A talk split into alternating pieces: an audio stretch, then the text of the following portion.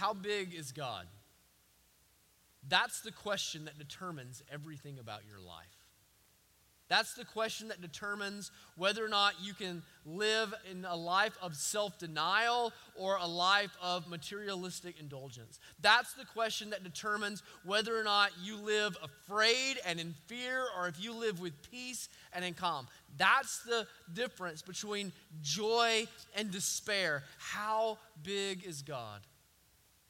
See, I wonder how many of us we look at situations and we know that they are impossible. We know that they are beyond us and are overwhelmed when instead we have the opportunity through the enormity of god to look at those same situations with anticipation. With anticipation of how god is going to move with anticipation of how god is going to overcome what seems to be insurmountable in our lives. And so it has to do with not whether or not our pain is real, not whether or not our pain is significant, not whether or not our, our pain is superficial or not super. Your pain is real. It has to do with how we interpret that pain. It has to do with how we cope with that pain, how we understand and comprehend that pain. Is it aimless? Is it, is it hopeless? Or, or, or is it in the hands of one who is far greater, far bigger, far larger that can work all of these things together for a wonderful plan? That's what we see in the life of Joseph. The story of Joseph brings us to the question of how big God is. When we left Joseph last week, you'll remember you have him, the man of God, with the favor of God and the promise of God in the prime of his life at the bottom of a dungeon. And so the question is is God really big enough to deliver him? Is God really willing to deliver him? Is the promise of God really irrevocable? Is the love of God really insurmountable? Is he willing to overcome all of these things? And not only is he willing, but is he able to overcome all of these things so that his man, with his favor and his promise, can ultimately triumph? So we look at the hardships of Joseph, and we look at the hardships in our lives, and we have to under, come to the understanding of whether or not he is big enough or if he is there at all. So if you have your Bibles, we're going to finish up Genesis today. If you would turn with me to Genesis chapter 42, or 41, I'm sorry. Genesis chapter 41. Let's read verses 37 through 57 together. Verses 37 through 57 together. It says, This proposal pleased Pharaoh and all his servants. And Pharaoh said to his servants, Can we find a man like this in whom is the Spirit of God? Then Pharaoh said to, to, Joseph, Since God has shown you all this, there is none so discerning and wise as you are. You shall be over my house, and all my people shall order themselves as you command. Only as regards the throne will I be greater than you. And Pharaoh said to Joseph, See, I have set you over all the land of Egypt. Then Pharaoh took his signet ring from his hand and put it on Joseph's hand and clothed him in garments of fine linen and put a gold chain about his neck. And he made him ride in his second chariot, and they called out before him, Bow the knee. Thus he set him over all the land of Egypt. Moreover, Pharaoh said to Joseph, I am Pharaoh, and without your consent, no one shall lift up hand or foot in all the land of Egypt. And Pharaoh called Joseph's name Zephaniah Paneah. And he gave him in marriage to Asenath, the daughter of Potiphera, priest of On. So Joseph went out over the land of Egypt. Joseph was 30 years old when he entered the service of Pharaoh, king of Egypt. And Joseph went out from the presence of Pharaoh and went through all the land of Egypt. During the seven plentiful years, the earth produced abundantly, and he gathered up all the food of these seven years which occurred in the land of Egypt, and he put them in the cities. He put in every city the food from the fields around it. And Joseph stored up grain in great abundance, like the sand of the sea, until he, met, he ceased to measure it, for it could not be measured. Before the year of famine came, two sons were born to Joseph. Asenath, the daughter of Potiphera, princess of On, bore them to him. Joseph called the name of the firstborn Manasseh, for he said, God has made me forget all my hardship and all my father's house. The name of the second he called Ephraim, for God had made me fruitful in the land of my affliction. The seven years of plenty that occurred in the land of Egypt came to an end, and the seven years of famine began to come, as Joseph had said. There was famine in all the lands, and but in all the land of Egypt there was bread. When all the land of Egypt was famished, the people cried to Pharaoh for bread. Pharaoh said to all the Egyptians, Go to Joseph. What he says to do, you do. So when the famine had spread over all the land, Joseph opened all the storehouses and sold to the Egyptians, for the famine was severe in the land of Egypt. Moreover, all the earth came to Egypt to Joseph to buy grain because the famine was severe over all the earth. God seems to like to back himself into a corner, doesn't he? It's moments of impossibility that provide for him the grandest stage to embarrass human self reliance. And so God often displays his enormity. He often displays his sovereign rule over all things by working through the laws of contradiction. By working through ways where it appears as though he is going to fail, working through situations in which it appears as though his people are going to collapse. And there, God shows up in the midst of apparent weakness and apparent impossibility, and he does what no one else believes is able to be done. So if you are a Christian, if you are a child of God, if you are living by faith in Christ for the overcoming of your sins, for the strength of your daily life, yours is a life of ironies. Yours is a life of ironies, at least from the perspective of the here and now. It looks like you're failing when you're succeeding. It looks like you're losing when you're gaining. It looks like God has abandoned you, even though God is at work through you. That we, we as Christians, we as His children, believe in the enormity of God and the sovereignty of God. And believing in the enormity and sovereignty of God, we have confidence to face the ironies of our lives the ironies of providence. And that's what we see in Joseph's life. We see all of this irony, all of this apparent contradiction, all of these seemingly impossibilities being overcome in the life of God's beloved. And I want us to see this morning the ironies of providence so that we can see and we can look back over the course of our lives. I hope that maybe some of these would lodge into your mind so that one day you look back over what looked impossible in your life, what appeared insurmountable in your life, and you're able to see that God was there the whole time, that God was speaking when you thought He was silent, that God was working when you thought He was absent, that the whole time God was working and He was working through contradiction to humiliate self reliance and to glorify his name and preserve his people. The first irony I want you to see is that every pain behind you is a crown before you. That every pain behind you is a crown before you. We skipped ahead a little bit this morning in our reading, but if you'll remember last week where we left Joseph, we left Joseph in a forsaken prison cell at 28 years old. In fact, Joseph would celebrate his 30th birthday.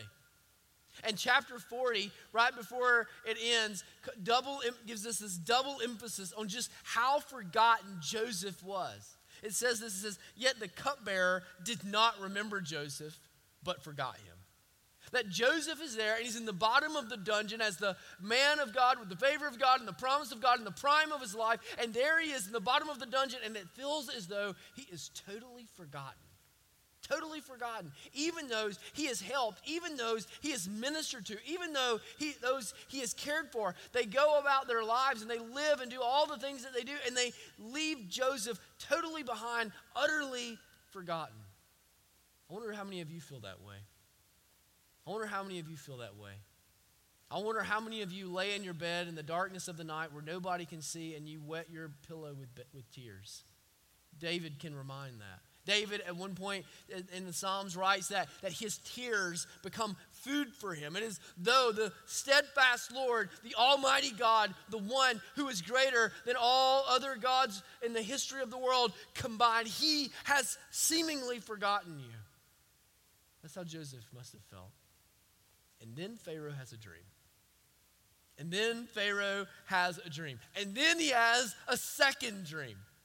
And he gathers all of the wise men of his court and all of the diviners and the sorcerers of the day, all of his most trusted advisors around him, and he asks them to interpret his dream. He knows that with two dreams, this is obvious. He, supposed to be, as Pharaoh, the mediator between the divine and humanity, is receiving a word from the divine that is supposed to get to mankind, and he is there in the midst of this loss of interpretation, and none of his wise men can help him.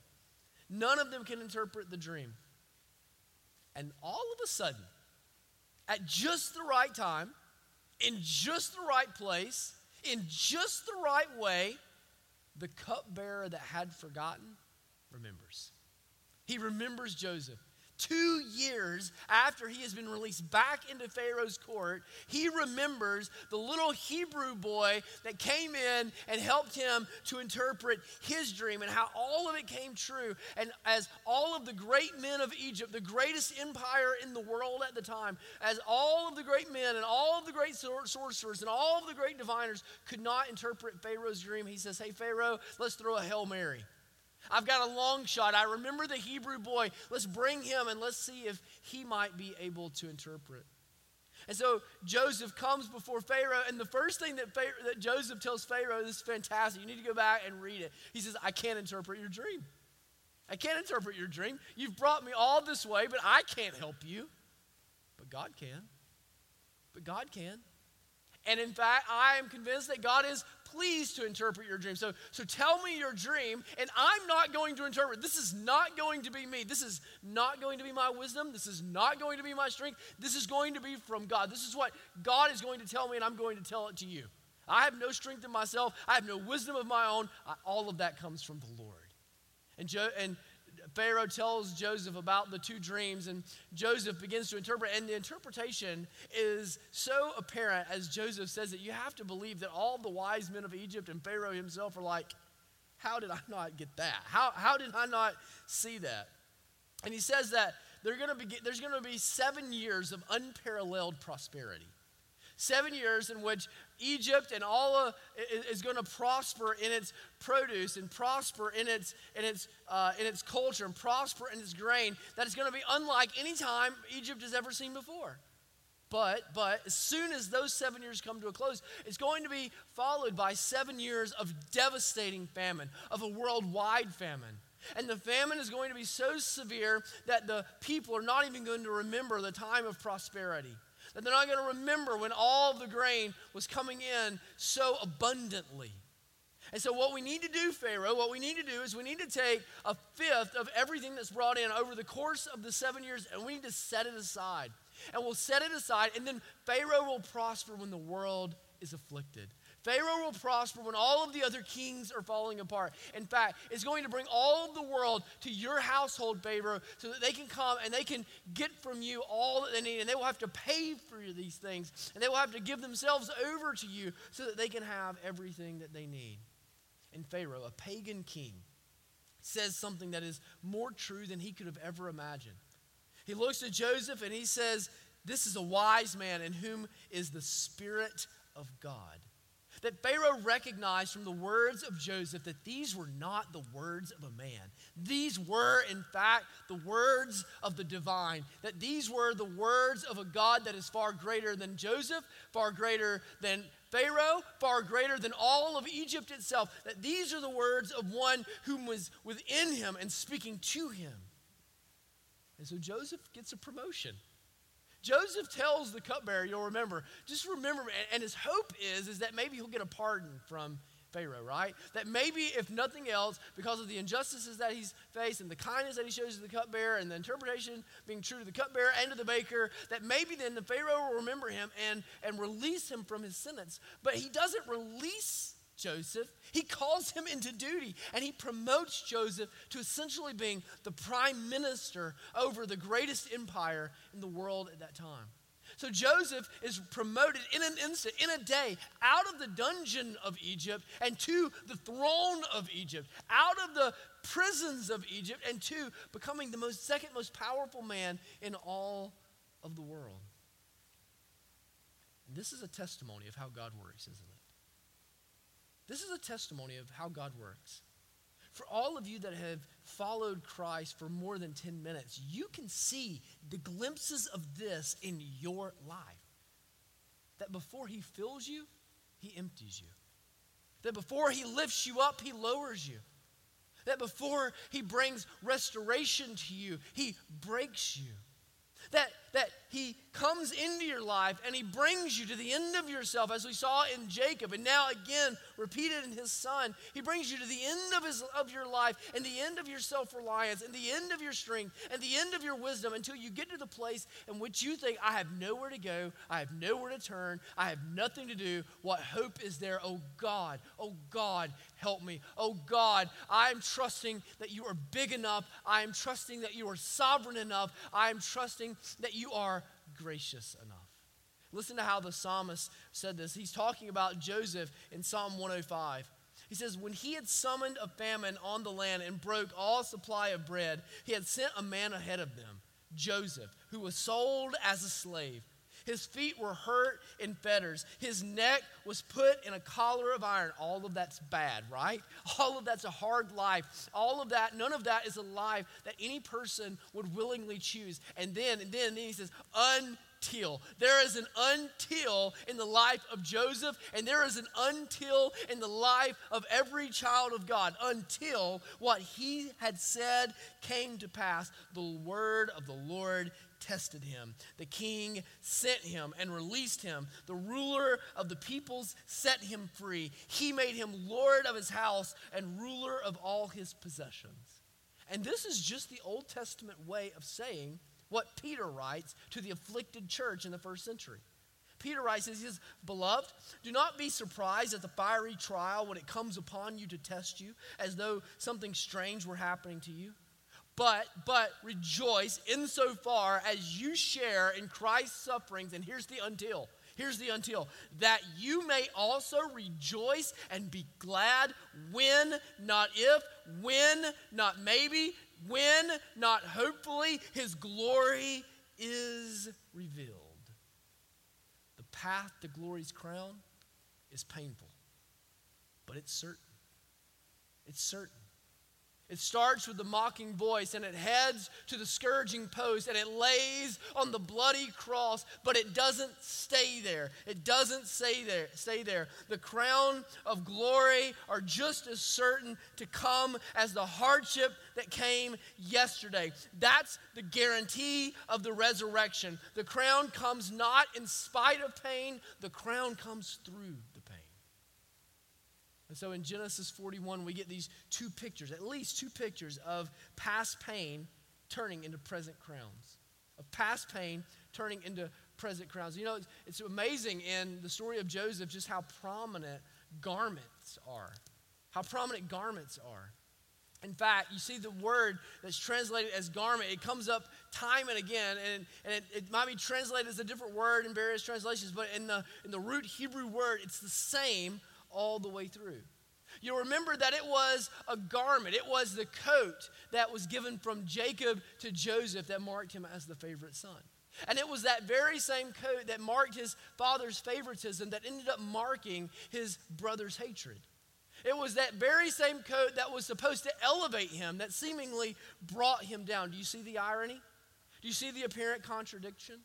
He goes and he's sold into slavery because of the coat of many colors, and he's there and he's prospered in Potiphar's house. And Potiphar's wife sees him and she's attracted to him and she becomes infatuated with him. And she finds him alone and she grabs hold of him and he runs and he flees the temptation and he flees the potential to do evil in the sight of the Lord. And do you remember what she's holding? She's holding a garment. She's holding his garment. That he had a garment that elevated him and a garment that brought him down. And now he has a garment that is the representation of the injustice that's in his life, of the unfairness that's in his life, of the frustration that's in his life. That now it's a, a garment that not only sold him into slavery, but yet another garment that sends him into the dungeon. And yet here he is He's lost everything, marked by various garments over the course of his life. But here he is crowned. And how is he crowned? With a new garment.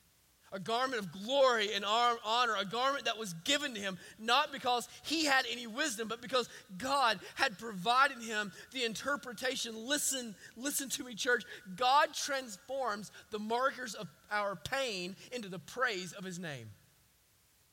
God transforms the markers of our pain, the x ray that comes through, the pink slip that you receive, the divorce papers that you have he takes the markers of our pain and he transforms them into the praise of his name. Remember those words of Peter? Rejoice insofar as you share Christ's sufferings, that that you may also rejoice and be glad. That the suffering in the life of the Christian, the hardship in the life of the Christian, the frustration in the life of the Christian, the contempt in the life of the Christian, the injustice in the life of the Christian is transformed into rejoice, rejoicing and gladness.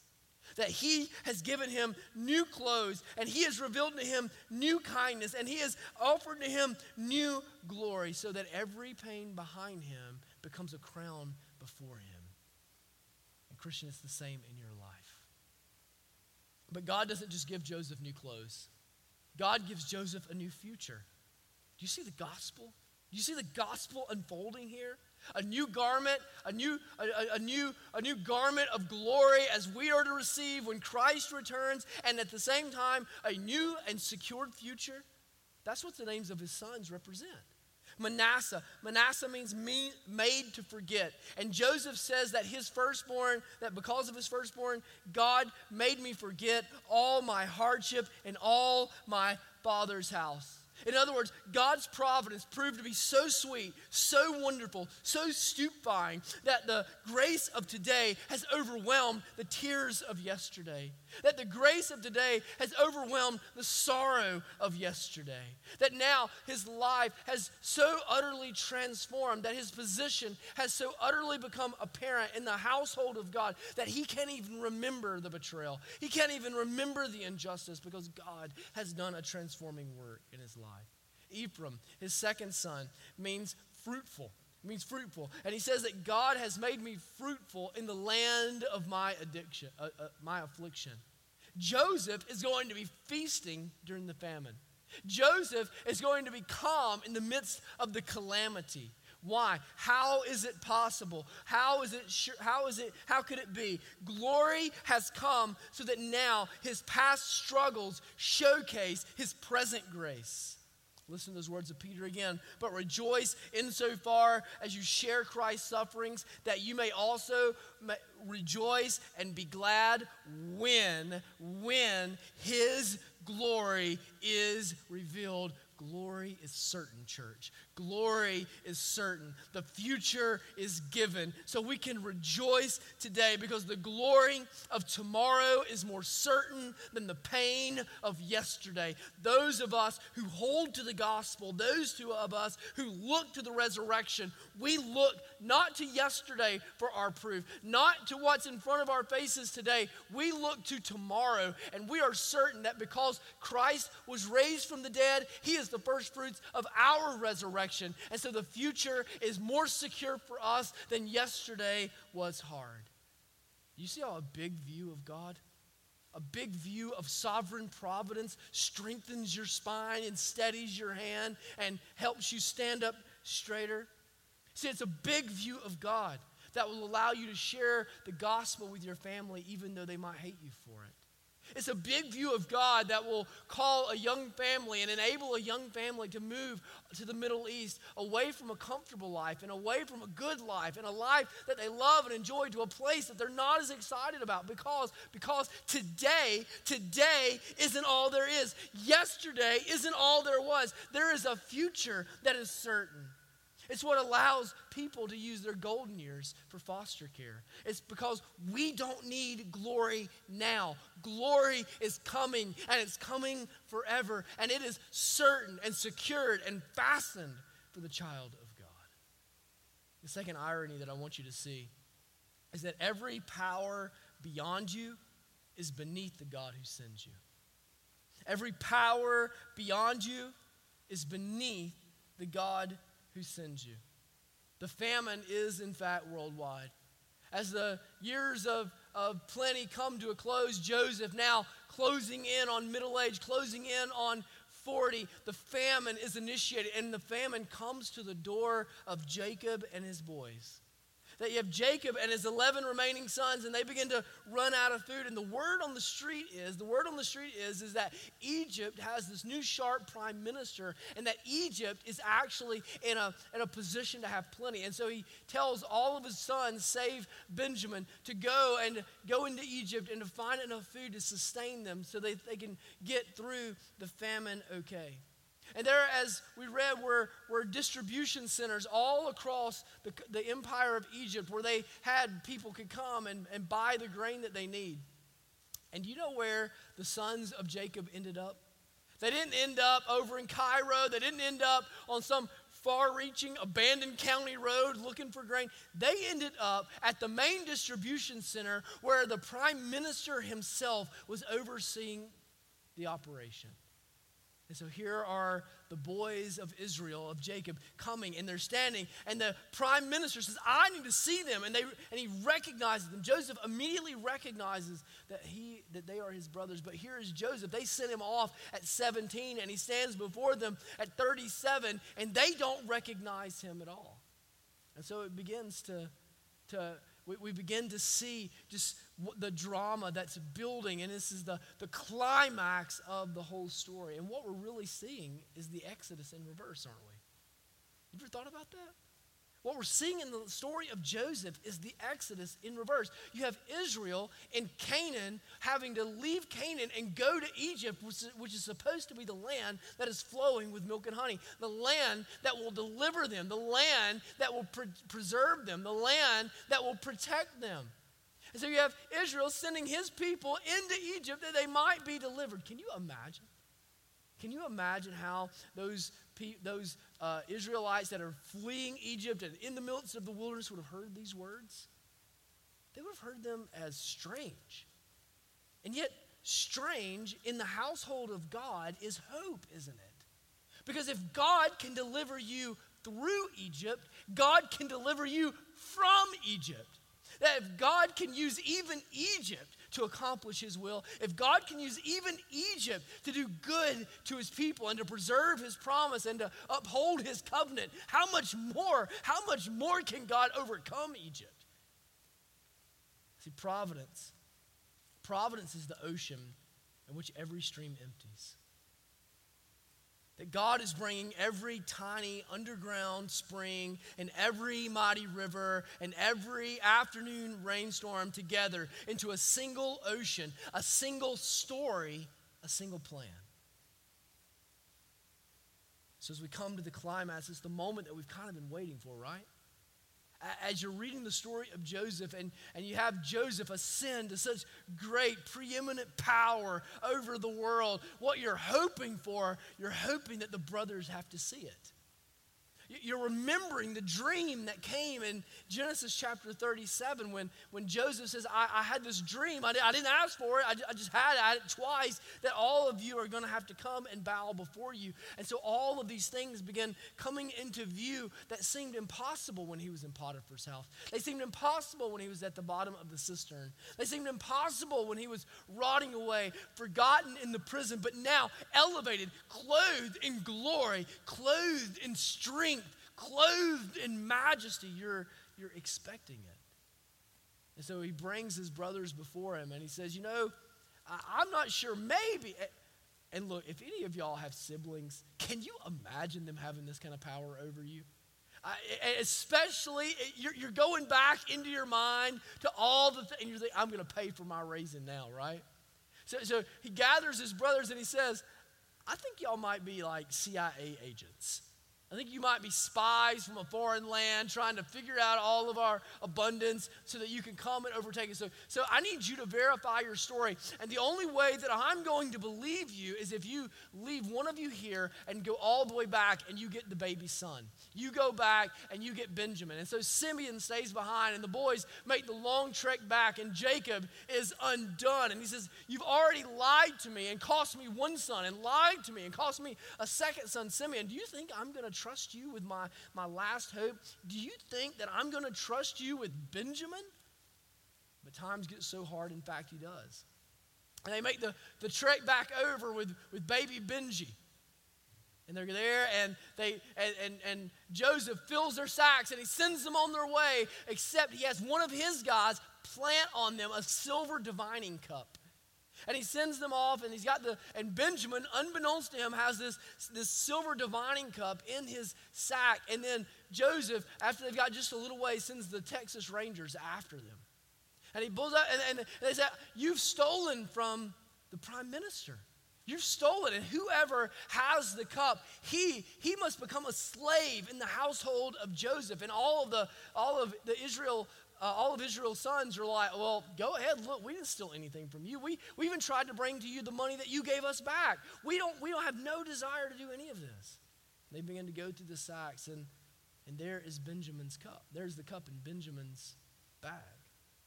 And they're gathered, they, they come, and they think, we cannot go to Jacob and tell them that Benjamin's gone. Uh, Jacob will die. And they begin to go, and they, they plead with Joseph for his life. And Judah, who had taken personal responsibility for Benjamin steps up to the plate. The tension is building. The drama is building. Do you remember what Judah did? It was Judah's plan to sell him into the Midianites. It was Judah's plan to get rid of Joseph and to dip his coat into the, blood, the goat's blood. It was Judah who had preserved himself and profited himself from Joseph's demise. It was Judah that had lived all for himself and none for others. It was Judah that had shown a hard heart and a lack of love. And Judah steps forward and he says, Look, let me take the boy's place. Let me take the boy's place. Let, let, let Benjamin go back, and I will stay, and I will be a slave in your household. Let, let me die, that Benjamin might be preserved. And Joseph sees the transformation and the repentance in the life of Judah, and he is un- overwhelmed by it. He is undone by it. He begins to weep so uncontrollably that it says that, that houses around him hear him, that all of the servants become concerned, that, that, the, that the sons, his brothers, become concerned themselves. See, Joseph was not toying with his brothers. He wasn't toying with them by sending them on these journeys and, bringing them back and forth. What Joseph was doing is he was, first of all, confirming the dream that God had given to him, but he was drawing out repentance. He was drawing out repentance. He was drawing out the, transform, the transforming hand of God in the life of Judah and in the life of his brothers. He was drawing out from them who had lived so ferociously for themselves that now, now their hearts had been transformed, their hearts had been softened, their consciences were guilty. They were undone, not just by the situation, but by the weight of their own sin. That is, he was setting the scene for grace. He was setting the scene for grace. That repentance always sets the scene for grace, doesn't it? Read with me Genesis 45, 1 through 8, to see what happens. Then Joseph could not control himself. Before all those who stood by him, he cried, Make everyone go out from me. So no one stayed with him. And when Joseph made himself known to his brothers, and he wept aloud, so that the Egyptians heard it, and the household of Pharaoh heard it. And Joseph said to his brothers, I am Joseph. Is my father still alive? But his brothers could not answer him, for they were dismayed at his presence. So Joseph said to his brothers, Come near to me, please. And they came near and said, I am your brother, Joseph, whom you sold into Egypt. And now do not be distressed or angry with yourselves because you sold me here. For God sent me before you to preserve life. For the famine has been in the land these two years, and there are yet five years in which there will be neither plowing nor harvest. And God sent me before you to preserve you, for you a remnant on earth, and to keep you alive, for you many survivors. So it was not you who sent me here, but God. He has made me a father to Pharaoh, and Lord of all his house, and ruler over the land of Egypt. Joseph's life always seemed to be defined by the actions and the desires of other people, didn't it? It's like he was a bystander into his own life.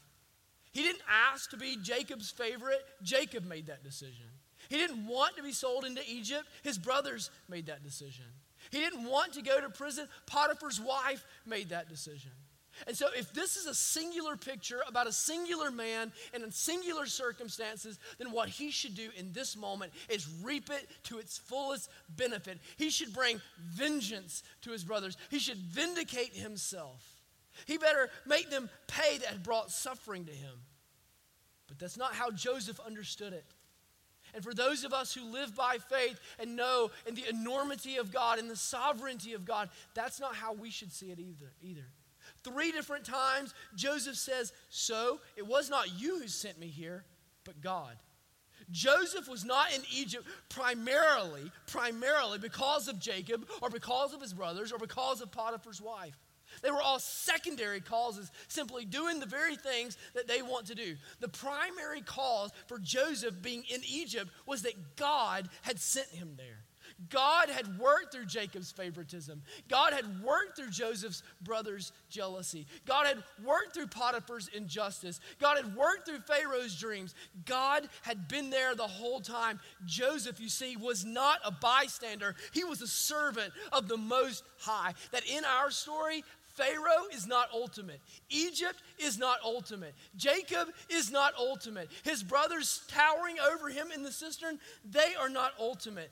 God is ultimate. God's freedom is ultimate. Our present circumstances, our present struggles, our present afflictions are beneath his sovereign rule. And so God's plan and God's kingdom ensure us that our end will be greater than our present. See, God's ultimate authority empowers his people to be gracious with the ungracious. We see in Joseph what Jesus has taught us. We see him as the victim comforting the perpetrator. You see, it's because of God's sovereign, superintending providence that we can bless those who persecute us that we can be gentle with a boss that accosts us, that we can honor a government that may potentially oppress us, that we can forgive our, our dad or our mom or our former husband or wife who betrayed us so profoundly. Their injustice and hatred and meanness and betrayal will not be the final word. Every power beyond you is beneath the God who sends you, that he is working these things together by his own authority. That brings us to the final, the final irony that I want you to see this morning. Every problem that befalls you will ultimately bless you. Every problem that befalls you will ultimately bless you.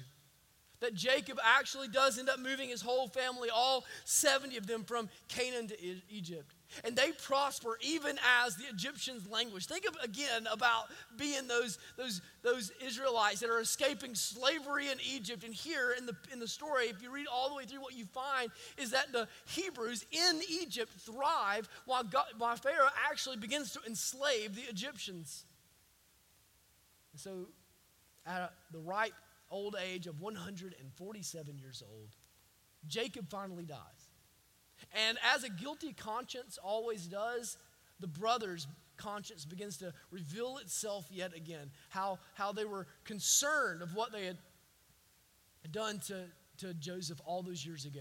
That what they become convinced of is that Jacob had provided for them a shield from the authority of their brother, and that their brother, because he loved his father, was not going to take it out on all of his brothers until he died. And so they become convinced that, that, that Joseph is going to exact revenge against them and, and take them down. And they devise a plan to ensure their safety. And Joseph stops them cold. He stops them cold with grace. He says in one of the most powerful verses in all of the Bible, As for you, you meant evil against me, but God meant it for good to bring it about that many people should be kept alive as they are today. And if you're a Christian, you're, you're a Christian only because this glorious verse is true that God is this sovereign, that God is this in control, that God is this wonderful. See, Joseph doesn't let them off the hook, does he? He says, You meant it for evil. When you sold me into Potiphar's house, you meant it. When you had me at the bottom of the cistern while you ate your lunch, you meant it. You meant what you did to me. But what you meant was not nearly as great as what God meant. That God took what you meant and He meant it for something far greater. In fact, God meant it so that you, through my slavery, might be delivered. That as evil as they may be, God meant it for that much more good. And y'all, that's the gospel, isn't it? That's the gospel. God doesn't let us off the hook. God overcomes our hook. We mean it, but He means it much more. That there's that there's more goodness in God than there is evil in us. And again, we come full circle to the bigness of God that God is so good, so big, that God is so enormous that He is able to have the capacity for a grace, the capacity for a mercy that is even greater than our capacity for evil, wretchedness, and wickedness. All of Joseph's life, he had the promise of God but the promise of God appeared to be in conflict with his own personal experiences. But what we see in Genesis 41 through 50 is we see that finally in Joseph's life, the promise of God and the experiences of his life begin to coalesce. That never that no more would he see it as being separate, but see it being fulfilled. That Joseph had 20 years for bitterness to compound and metastasize in his heart and life. That by the time his brothers stood before him, he could have had such vile plans, such vile expectations, such raw hatred and anger and bitterness that he could have made their lives for the rest of their lives as long as he wanted it to be and as miserable as he wanted it to be. But instead, Joseph let grace and mercy metastasize and compound in his life. He let grace metastasize and spread through his body. He let grace compound in his account, not bitterness. Grace won. You see, the retrospective providence is always grace. We look at our lives and they appear to be filled with broken glass. And you can look over the course of your life and you see lots of broken glass. But what God does in His sovereign plan, what God does according to His providence, is He takes all of the broken glass of our lives and He transforms them into a grand mosaic that sings of His glory, that advances His kingdom, and that holds us up in the day of salvation until the day of His return. See, from start to finish, Genesis is the story of the gospel. Genesis 3 says that the serpent strikes man's heel and man's heel will crush his head. And here we are in Genesis 50. God uses the serpent's attempt to end the promise through murder to perpetuate the promise through grace. That the serpent doesn't just lose, he takes part in his own demise. That his is a mission of self destruction and suicide because God has more grace than he has evil. And in the hand of God, the bitter bitter cup turns sweet. See, in Joseph, the promise isn't just fulfilled partially, isn't just preserved, it's partially fulfilled. The nations are, head, are fed by the hand of Israel's son, who apparently has come back from the dead. God is bigger. Let's pray together. Hi, I'm Cody Hill. I'm the lead pastor here at Iron City. Thank you so much for connecting with us online. I hope in the days ahead that we'll have an opportunity to connect with you in person. On our website, ironcity.org, you'll see a number of different opportunities that you have to connect with our church and opportunities that we're seeking to engage our community and minister to our church family. I'd like to especially invite you to come and be a part of one of our connection groups that meet at 9 o'clock immediately preceding our Sunday morning worship service. You'll find that we're not a perfect church, but we are a passionate church. We take following Jesus very seriously, but we try not to take ourselves too seriously. So I hope you'll come this Sunday at 10:15 and worship with us and let us get to know you a little bit better.